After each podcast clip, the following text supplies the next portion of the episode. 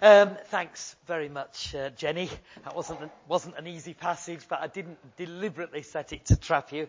Um, just let me mention one more book, and it's still there. So just one more. Now, those who've been here in the past know that I, um, I, I really love this book. I would argue this is one of the best two Christian books published in the last 80 years. And uh, the other really good one isn't on the bookstall. So this is the best, as it were. Um, so those who've been here before, you've probably had this. But if you've not, I really, really rate this book. What the Bible is all about by Henrietta Mears. Billy Graham used to give this away, a, a much thinner edition, a tinier print, in the hundreds of thousands. And I got my first free copy like that from Billy Graham. I used it so much, it fell apart. I bought another copy. I used it so much it fell apart. I'm, I'm, honestly, I'm on my third edition of this. It's just wonderful. Every book of the Bible has about six or eight pages introducing it, who wrote it, why it was written, how it uh, pictures Christ, how it portrays the gospel, things to look for in studying, and how you can just go over it in a, uh, in, a in a, week or two, depending on the length of it. This is one gem. It really is a gem. And um, they've got £10 here. It's worth it, and it should be $18. So that's a good exchange rate. But I can't see Tim. Well, I'm not going to look at Tim. So look, uh, I'm looking at this Kevin. I think that says eight pounds. Eight pounds today, okay? So eight pounds, and really, it is a total. You could give this to a non-Christian, and it's fascinating. A young Christian would find so much stuff in here. And do you know, here I am, I've been a Christian for years, and um, and I still use this book. I just really, really rate it. So there we are. It's, it's over there. We thanked um, Phyllis and Janice, we're really grateful. But to be honest, we're grateful to all of you. The, um, it, it's just super, really, to have you all here. And uh, it, I don't know, I've been really blessed these last three days. I'm sure we all have. But uh, the way we've interacted and the way we've learned and seen what God is doing in different places, it is very, very encouraging. We've had a tough uh, couple of years, and I don't know that the church has come out of this altogether well. Um, there's no doubt there are some people showing spiritual interest who you didn't think were showing interest before COVID. And um, the person who lives opposite Dan Hill, is Dan here? Has he gone? I can't see Dan. But yeah, he's gone. Okay, found him out. And uh, but lives next door, but one to to us. A shepherd. He came to the Yorkshire Camps Open Day. He hasn't been to church for decades. And then he came to the Yorkshire Camps carols round the, the open fire. Then he came to our church carol service. Then he came to the Christmas Day service. Listen to this, all you who have churches that didn't have a Boxing Day evening service. He came to the Boxing Day evening service, and he's been to every service once a week since. Something is going on in his heart. Now, before that, I, it was just, you know, totally godless man. And it showed in the words he used, the language. But that stopped. I'm not saying he's converted yet, but but you sort of think, I wonder how much COVID has got to do with all of this. He's lonely, wants to meet people, he's been hemmed in his house for this length of time. He knows people who've died because he's told me about them. And, well, he's, and I'm sure lots of you can tell stories like this. But it's been tough. I feel probably our greatest loss is going to be with the children and teenagers of non-Christian families and if we're going to really pray and work at getting somebody back, I think we've got to somehow reach there. I'm not negating what was said about reaching older people at all. And that's why I thought, let's, let's look at this. Yes, it's a slightly unusual passage, but have the Bible open at Judges 5 and let's see Deborah's reflection on a battle. So it's a debrief on a battle. I think we're all familiar with the book of Judges. If not, you need to get Henrietta. Anyway, we've done that. And um, um, th- there's this cycle, isn't there? There's a cycle of idolatry and immorality amongst the people of God. And, and yet they get desperate because um, they're oppressed, and so they call on the name of the Lord. The Lord answers and raises up a judge who's going to deliver them. And uh, there's a wonderful deliverance. And yet there's a sort of then decline back into idolatry and immorality. And so once again they're oppressed. So once again they call on the name of the Lord. And God, and so this cycle goes on and on. We get that in, in the book of Judges. And I think we probably all are familiar with that text right at the end of the, the book of Judges. Everyone did that which was right in his own eyes. We know that verse. Interestingly, I've just read a biography of Eugene Peterson, who, um, who paraphrased the Bible, and the message, you, uh, you, I'm sure you know that. The very last verse of the Bible that he paraphrased and he'd completed the whole of the Bible was that one. Everyone did that which was right in his own eyes. But let's look at the details first of all. Let's see what's, what's happening here. Ehud had subdued Moab and the land had rest for 80 years. We, we, read the book of Judges. It's not a long book and it sort of happens all very quickly. But of course, there's a length of time. 80 years of rest. And then a man called Shamgar defeated the Philistines. Things were going well. But when Ehud died, the children of Israel started to do evil again. Evil in the sight of the Lord. Okay? They, they may have felt it's okay, you know, we're doing what everybody else is doing. But in the sight of the Lord, they were doing evil. So the Lord sold them into Canaanite authority. The commander of the Canaanites was a man called Sisera. And um, the situation became desperate. And all the Israelites felt it. They were aware of it. Their plight really was quite grim. Uh, and we've just read in, in Judges chapter 5. It was unsafe to travel on the highways. Village life ceased I don't know whether it's because it wasn't good to be isolated and cut off. Village life ceased. And then there were new idols and, and idolatrous gods began to be worshipped. Situation was such they had no defensive weapons. They were being greatly oppressed by the Canaanites. And yet, interestingly, despite all of this in verses 10 and 11, we read that the, the people were, were prosperous and wealthy, but they'd turned away from God. They knew, though, that the oppression was getting more and more harsh, so they began to cry out to the Lord. We're back to that cycle. And that's where Deborah comes on the scene. Israel was defenseless. They had no warriors. They had no weapons. But Deborah, this prophetess she's called, Deborah comes on the scene. A prophetess, a judge. And, and, and, and, and she called this man Barak and said, look, we, you've got to do something. You've got to, you've got to lead us into battle against the Canaanites. But he was, he was weak. And, uh, well, if one's going to be honest, he was pathetic, really. What is it about men? So often, you know, we just, just, I don't know, we, we, we, we sort of, we're spineless. And especially in this generation, where are the, the sort of Christian men who really rise up and be leaders? Barak said, Oh, I'm not going into battle without you, Deborah. Well, the two of them together appealed to the tribes to unite, the tribes of Israel, to unite in battle against the Canaanites. And there was a wonderful victory for the Israelites. The Lord routed Sisera's army. And he used basically two women, Deborah and this lady Jael, who, this wonderful description when you read it earlier, you know, she, she bashed a nail through Sisera's head. We, we love the gore, don't we?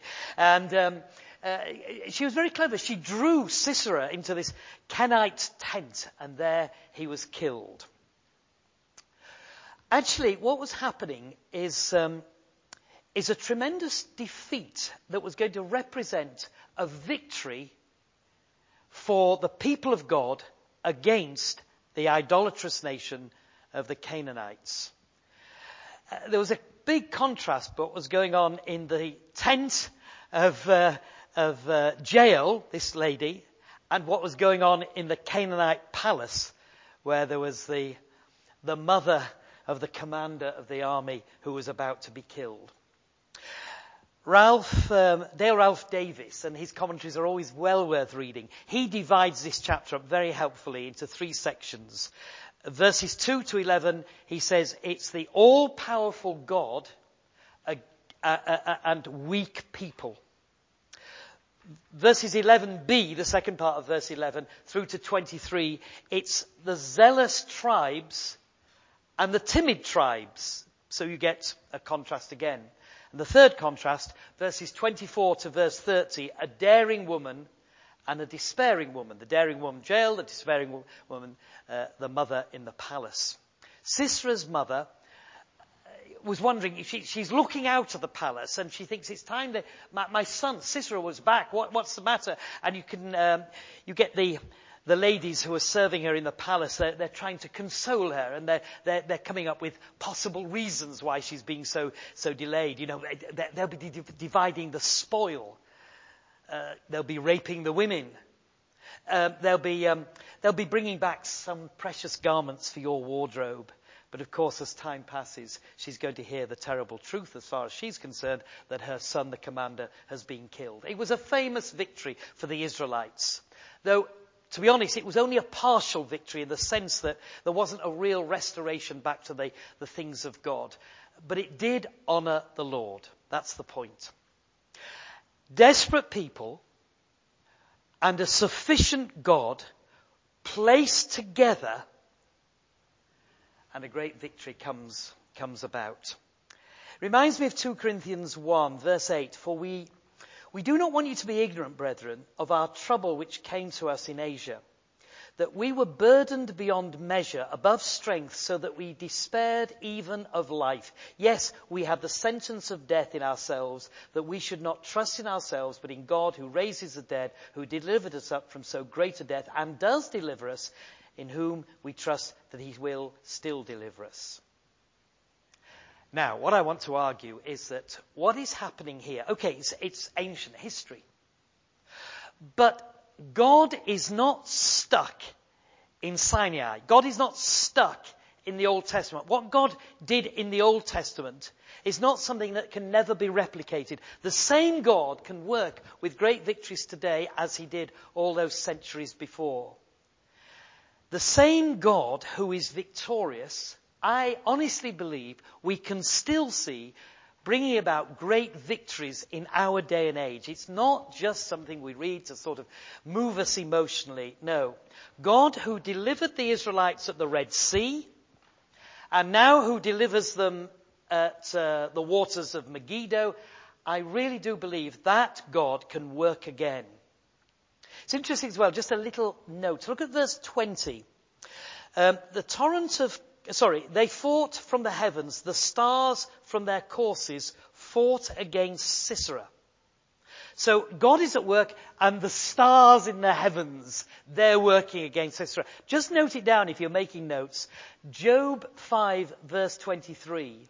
There it talks about the cursed ground becoming an ally for God. And I love the thought that yes, the God who's in heaven, Yes, he can be at work, but actually the ground beneath the people who are fighting, they can be work. It's the same truth from opposite sides. Okay, so they're the details of what, what happened. But now let's debrief. I don't know whether you do debriefing. In United Beach Missions, I, I love the fact, I think it's fairly unique, but uh, in United Beach Missions, uh, a mission would last for a week, so you start on the first day. The next morning, usually over breakfast, there is what we call constructive comments. And we debrief. They can be great fun. They can be very humbling, but they can be great fun. As you go over every part of the, the program quickly. Now, how did we do there? What, how were the games? Well, what about this? Don't you think we could have. And we go through the whole thing. We look at what went well and why it went well, what went badly, and the first day usually there's a lot, but how we can improve that. What are our weaknesses? What are our strengths? What was the outcome? And I, I would beg us all, in a spirit of love, it's not nastiness, and it's not being overcritical. It's seeking just to improve and to be better. Debrief. Look at what you did. Day's outreach. How could we have improved it? We will debrief about this, uh, the, the, these few days together. How can we, and, and it may mean that, you know, they'll say, oh, Roger, you shouldn't have said that. You shouldn't have done, and it's usually pointed against me. But it's good for me. It is good for me. We need to be learning. We need to be corrected. We need, can I go one step further? We need to be rebukable. The natural reaction whenever somebody criticizes is we defend ourselves. And we were always taught, certainly in the United Beach Missions all those years ago when I was a teenager, don't try and defend yourself till 24 hours has gone. Because actually, give it 24 hours and you begin to see, mm, yeah, they were right. But the natural, immediate reaction is you defend yourself. But you never learn like that. And we can always improve, and there are always things we can be doing to improve. So let's look at Deborah's debrief. I know this is a, a song of praise, but nevertheless, it is a debrief. She begins by blessing God for all that has been done. And actually, she ends like that as well. She blesses God. This was God's battle. It's God's victory. God is the one who brought about the defeat of the Canaanites. She was aware that the battle was won between the forces of darkness and the forces of light.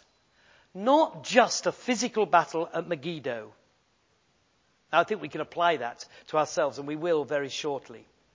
It's interesting, a quick overview. We have four tribes who were appealed to come together, let's go into battle. Four tribes who didn't volunteer at all. There were, however, some tribes, and we'll look at them in a moment, who immediately responded and followed and fought.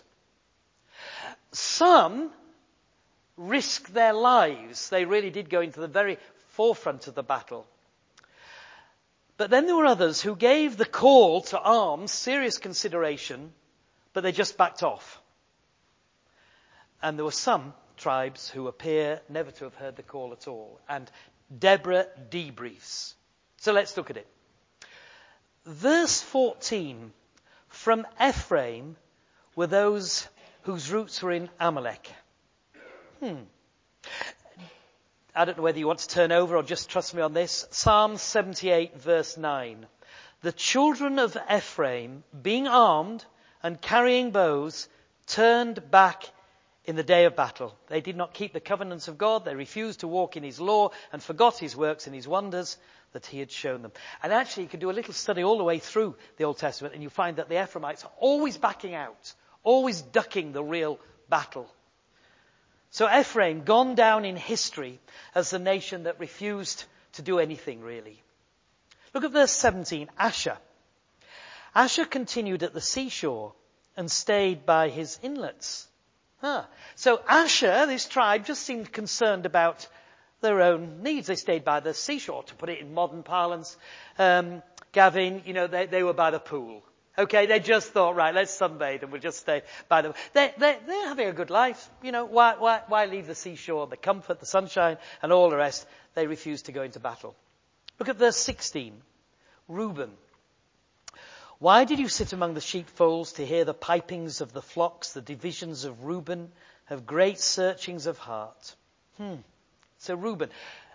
The tribe was just like the father, Reuben, you know, Joseph's son. Morally weak, content to stay in peaceful enjoyment.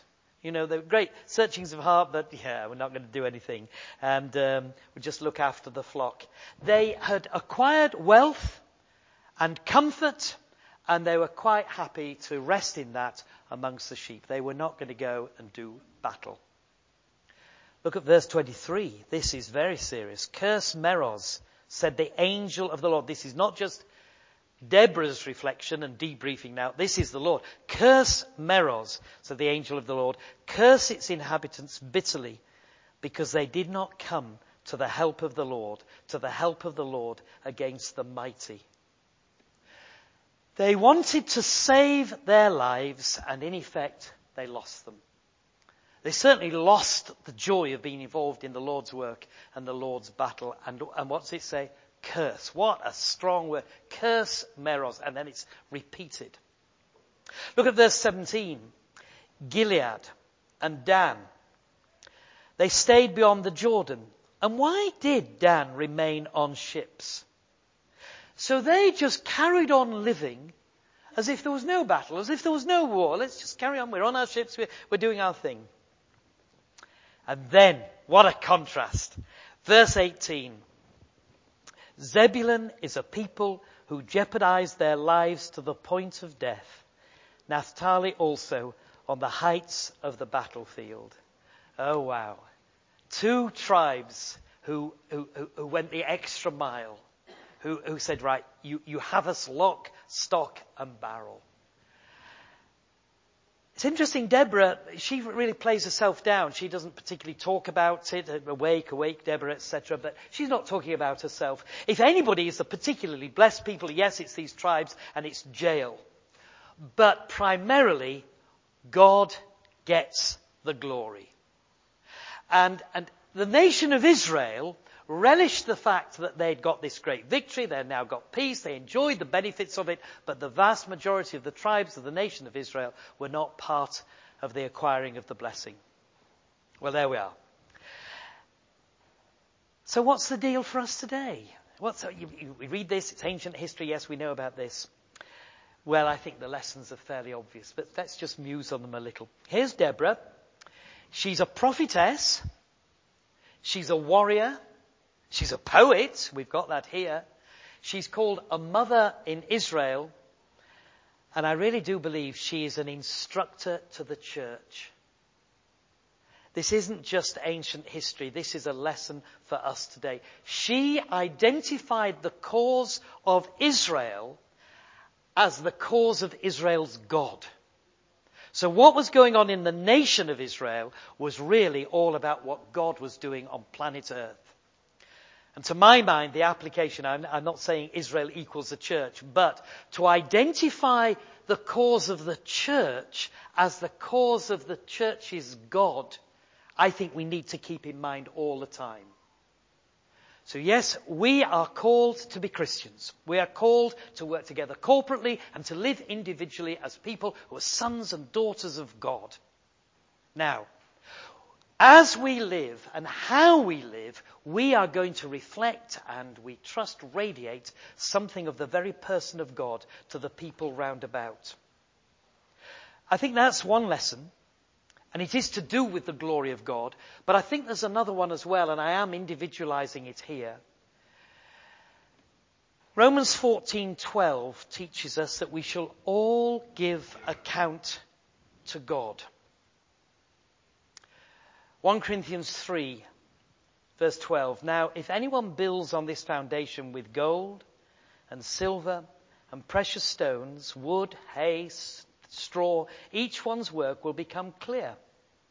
For the day will declare it, because it will be revealed by fire, and the fire will test each one's work of what sort it is. If anyone's work which he has built on it endures, he will receive a reward. If anyone's work is burned, he will suffer loss but he himself will be saved, yet so by fire.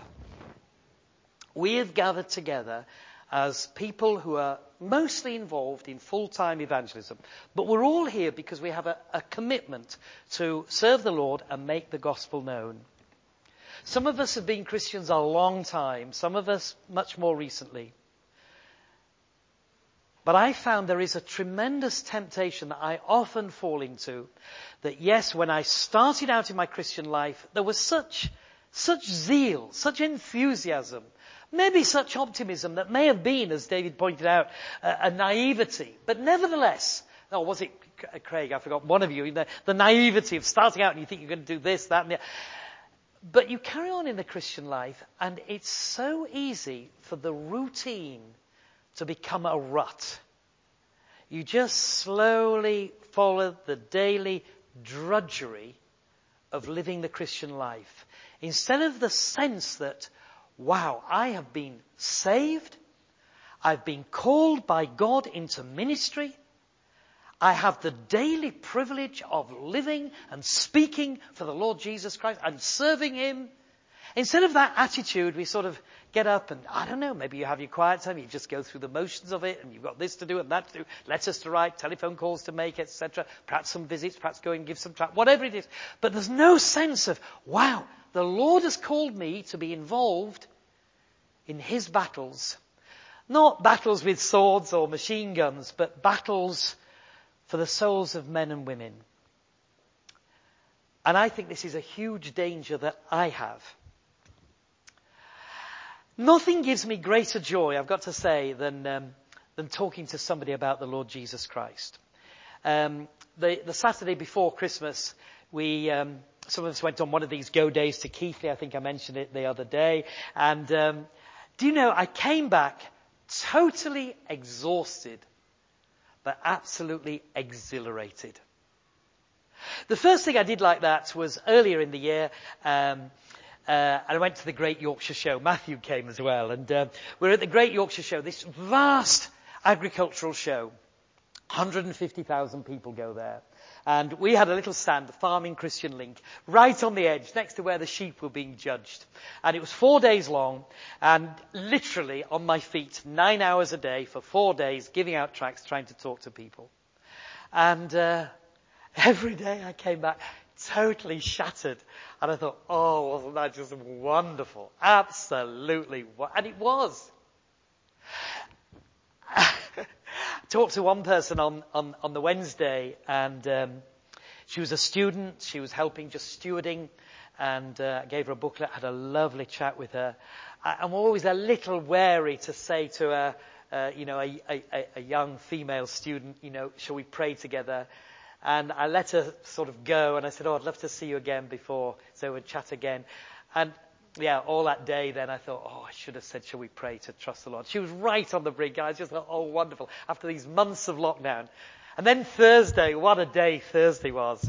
Um, I, I, don't know whether you've been to these agricultural shows, but you get some people who dress very casually, and it was good weather, but you get some people who really dressed, you know, bowler hats and everything, bow ties, etc. And a guy came along dressed just like that, and I offered him a little uh, booklet.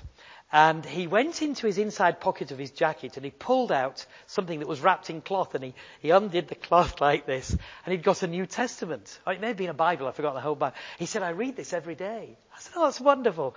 And um, we carried on talking. Then he said, um, I used to be, sorry, Derek, but he said, I used to belong to the Church of England, but they've departed from this book, so I've stopped going there, he said.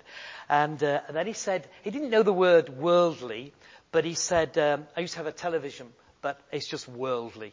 That's what he meant to say, and he said, I've just got rid of this. So what, what an amazing conversation, you see. So we carried on talking. The more we talked, I realized this man hadn't trusted Christ at all. And we, we went through the gospel, and I gave him a little orange book over there, What is a Christian? And I said to him, Will you, will you get in touch? When you've read it, tell me what you think. And the next morning, I got an email. He'd read the book. He'd trusted the Lord. It was just, just wonderful. Later on that day, I've just got to tell you this. I know some of you know it, but uh, uh, a, a, guy came across to judge the sheep. You see, and um, Trevor there. Um, he said, Oh, I'm just going to go and give him a tract, didn't you, Trevor? And it was the Yorkshire tract. I said, You won't get anywhere near him. And um, but anyway, he ran across and uh, a few minutes later he said, I gave it to him. And uh, I said, really? I said, what did he say? And he said to you, did you write this? And, and, and you said, no, that guy over here, he wrote it. Well, sure enough. Uh, I thought, well, that's marvelous. Prince Charles has got, um, um, what is it? Um, I've forgotten the name. The track, the What about Yorkshire anyway? That one. And um, um, a little place of uh, uh, what is it? A bit of heaven on earth in Yorkshire. Thank you very much. Anyway, eventually came out of the pens where all these sheep were. And it was a big wide thoroughfare, wasn't it? And uh, for some reason he should have walked down the centre, but no, he walked straight across to me. And uh, so I was able to give him a little book. And um, so corny, I said, "Oh, it's all about the Prince of Peace." And as soon as I said it, I thought, "Oh, Roger, you are corny." and uh, well, who knows whether he read it or not? I have no idea. But actually, you do know you can be involved in Christian work because during the, the pandemic, I wasn't just sitting at home twiddling my thumbs. You know, I was trying to read, I was trying to study, I was trying to prepare, I was writing letters to non-Christians and doing things, etc. But suddenly we had the opportunity for eyeball to eyeball evangelism. And guys, girls as well, look, if we are called into evangelistic work, I beg us all not to forsake eyeball to eyeball evangelism. However you do it, Ziggy, you know, going up to people and saying, can I talk to you about Jesus? Great. I've got a friend uh, in Leeds who, who does very much the same thing. Just goes straight up and no messing around. Got a friend who does door to door work and he knocks on the door and when they open the door, he says that. I wonder if you would talk just for two minutes about Jesus. Well, okay, it's not quite my style. I'm a little bit more hesitant. But, but, you know, so I use tracts and booklets, etc.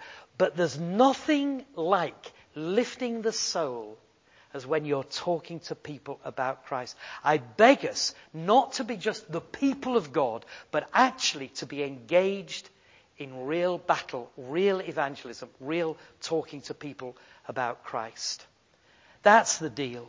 The people here who are commended are indeed these two tribes, wonderful, Zebulun and Naphtali, who who are willing to risk their lives. And it is, it's embarrassing. Sometimes it means you lose your reputation. But I love the fact that it says of the Lord Jesus, He made Himself of no reputation. It wasn't just accidentally losing it. It was almost a deliberate thing because the reputation of the world isn't a thing to be grasped anyway.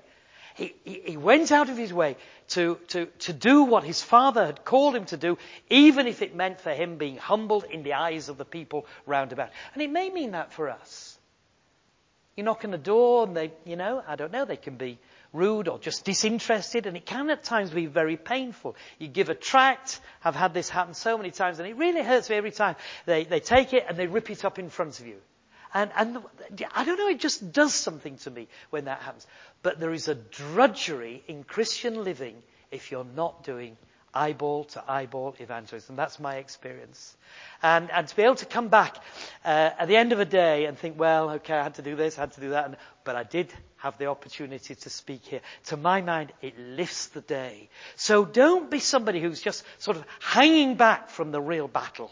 Anyway, let's draw out four quick conclusions, then I'll, I'll, I'll finish. I think we need to remind ourselves because we are called into spiritual warfare. We're called you know, we're, we're, called soldiers, aren't we? Likened to soldiers. There is a spiritual warfare. And you, you all know, I don't mean, you know, being nasty and horrible and, and going out to do the sort of crusades type work. No, but spiritual warfare. Let's remind ourselves that at all times the battle is the Lord's. What we are doing is God's work. As it happens, we find ourselves at a period of history in Britain when it's particularly tough to do the Lord's work. We're not particularly, there may be some glorious exceptions, but we're not particularly finding people coming up to us and saying, what must I do to be saved? Or, as Craig said, you know, uh, somebody coming and saying, uh, what is the reason for the hope that lies within you? Well, we're not finding that. Incidentally, on that, that's the verse that people who call themselves apologists always use. Always be ready to give a reason for the hope that lies within you. And, and they sort of use it and say, well, Professor so-and-so said we can believe this bit of the Bible, and Professor so-and-so said this, so it must be. A... That isn't the reason for the hope that lies within us. The reason for the hope that lies within us is that Jesus died, was buried, and rose again, and he offers forgiveness to those who repent and believe. That's the reason. It's not a, it's not a verse to defend apologetics. It's a verse to drive us to the proclamation of the cross. Now, we have no right to spend our time sort of debating with one another. We love to do it, and there's, there's nothing wrong in, in, in sort of a, a, measure with a limit on it. Spend our times just debating with other Christians about this minutiae of doctrine uh, compared with that one, compared with this one. It's almost as if people feel the Great Commission is to sit down over a latte and discuss theology. That is not the Great Commission. The Great Commission is to go out into all the world and proclaim the gospel to every creature. That's what it's all about. But it does seem to me that Western Christianity has become incredibly introspective. And, and there's so much division. And they are over well, endless genealogies, let's put it like that. That is not what we're all about. We are, if you want, to smite the enemy, not, I don't know, not to have defeats because of friendly fire or not so much friendly fire between ourselves. We are to be people who are about proclamation, making Jesus known. Now, if we are, as it were, traveling in the same direction as the Lord is, we will find that we're in conflict with people round about us, with the world. And there will be those who are opposed to us, and those who are cynical, and those who want to pull us down or silence us. But nobody has any right to intimidate us into being quiet about the gospel. This is our Father's world. Anywhere and everywhere, it is right to make Christ known. There is no exception to that. The NHS has no right to say to a doctor or a nurse, you cannot witness. Now I understand that, you know, they have to do it with wisdom and they are there as medics. But the greatest act of friendship we can show anybody is to introduce them to the Lord Jesus Christ. And the greatest act of tyranny is to know the gospel and to be silent about it. So nobody has any right to say, no, you can't say that here if we're speaking about the Lord Jesus and all that he accomplished on the cross. Who is on the Lord's side is a question that still needs to be asked and answered today. There is a battle going on. It's the Lord's battle. We are the Lord's people. Therefore, to hold back and to just think, oh, should I go into battle? Should I do this? Or to say, no, no, no, I'll be comfortable by the sea. I'm in my ship. I can't do it. I've got plenty of sheep to look after. No, no, no, no. There's a battle. And we need to make sure that on a daily basis we are involved in it. So the first lesson I think is to remember that this is the Lord's battle. Second, the most significant thing happening in the world today is the battle for the Lord's victory. Now, that isn't on the front pages of our newspapers. It's not on the headline of the BBC or ITV or Sky or even GB News. But the most significant thing happening in the world is the battle for the Lord's victory. There is a spirit of fear around. And, and again, that can intimidate us. And we, we, oh, I don't know whether I dare say something. I might lose their friendship. They might. But actually, perfect love, which comes from the Father, and surely should emanate through us to others, casts out that fear. I wonder if we see those we rub shoulders with, the person we meet when we're paying at a supermarket checkout, the person there taking, taking the money. The person we rub shoulders, the person we stand next to on a bus. The person we sit next to on a train. Do we see these as men and women who in 100 years time will be either with the Lord or lost forever? I have to say, the thought of hell, and I know David has brought this out in some of your sermons recently, and it concurs exactly with how I feel. The thought of hell forever and ever and ever. It sends a deep shiver down my spine. We've quoted Dante already today, but abandon hope, all ye who enter here. And I have close relatives who, if they were to die today, as far as I know, would be lost forever.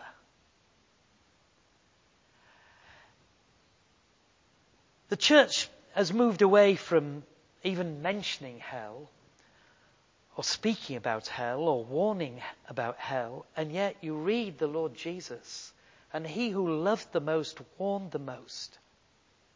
Now, this isn't to be such that we become sort of paranoid and, and almost manic in our evangelism. There is a resting in the Lord and resting in His will, but there's also an urgency. We have the most wonderful message in the world. It needs to be got out to men and women who are lost and dying. When truth is in danger, and it is in Britain today as far as the church is concerned and as far as the society is concerned, the easy thing to do is to do what Pilate did, just wash your hands of it. But washing your hands dirties the water, and that's all. It doesn't abrogate you from the responsibility of making Christ known. So actually, if you are praying for somebody to trust the Saviour and witnessing to them, that actually is more important than what may be happening to Boris Johnson in Parliament today. I don't know what's going on there today, but that really is more important because that has eternal significance. Thirdly, the greatest privilege is to be involved in the Lord's battles. When I began full-time evangelism, I've been a school teacher for 11 years, and really, I just taught RE actually. And in those days, all you ever did was teach the Bible, which was great. There was a bit of pressure on in the later years that I had to t- start teaching um, different religions. And I thought, well, I don't want to do that. But then Scripture Union brought out, you young people now will be lost. You won't know what I'm talking about. They brought out um, a film strip. It's a sort of old fashioned video it's just one step beyond the magic lantern. And they brought out a, a film strip. He wound it on and showed little pictures. and it was called Turning Points. And it showed how a, I think a Muslim, a Hindu and a Buddhist became Christians. There were three testimonies. So when the inspectors came round and said, now, Mr. Carswell, uh, uh, we're supposed to be teaching comparative religion. What comparative religion are you doing? So I said, well, I do Christianity and I do Judaism which actually that was the Old Testament, but anyway. And um, and then I mentioned these other three, and all I did was show a film strip, and you know, they were happy. I got away with it. I realised you couldn't do that these days, but. Um, uh, the, the, the, what was going on was incredibly significant then. But then I moved into full-time evangelism, and I remember the first day or week or month, I've forgotten how long, waking up in the morning thinking, oh wow, all day. All day is just set aside for the Lord's work. I don't have to mark books and I don't have to, etc. And it was such a privilege. But you see, that's 40 years ago now. And you start to lose that. And it's, okay, we've got to do this today. I've got to write to these letters today. I've got to, etc. Instead of thinking, wow, this is a privilege. And it is.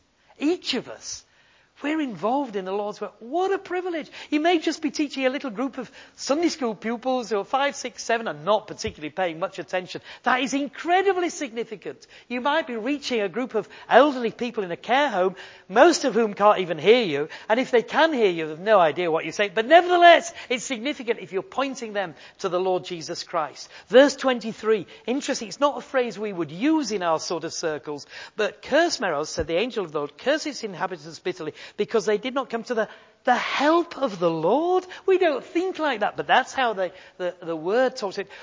The Lord is working in us and through us, and, and He's working with us. We're co-laborers together with Him, and He uh, is working in us and through us. It's a wonderful parallel. How do we do it? Well, we pray.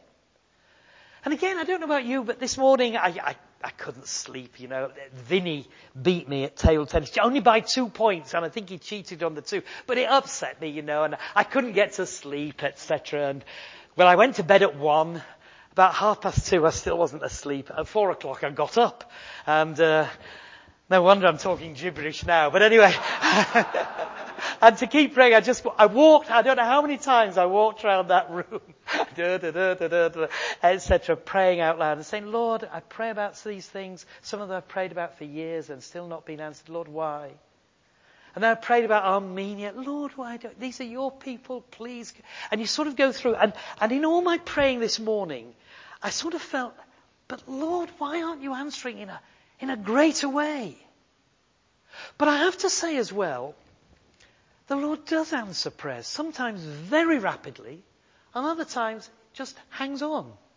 First church service uh, I took this year, a, a man trusted the Lord, and it wasn't particularly an evangelistic message, but I just felt, oh wow, right at the beginning of the year, I really prayed, Lord, we want to see fruit through preaching. And the Lord said, okay, there's one, Roger.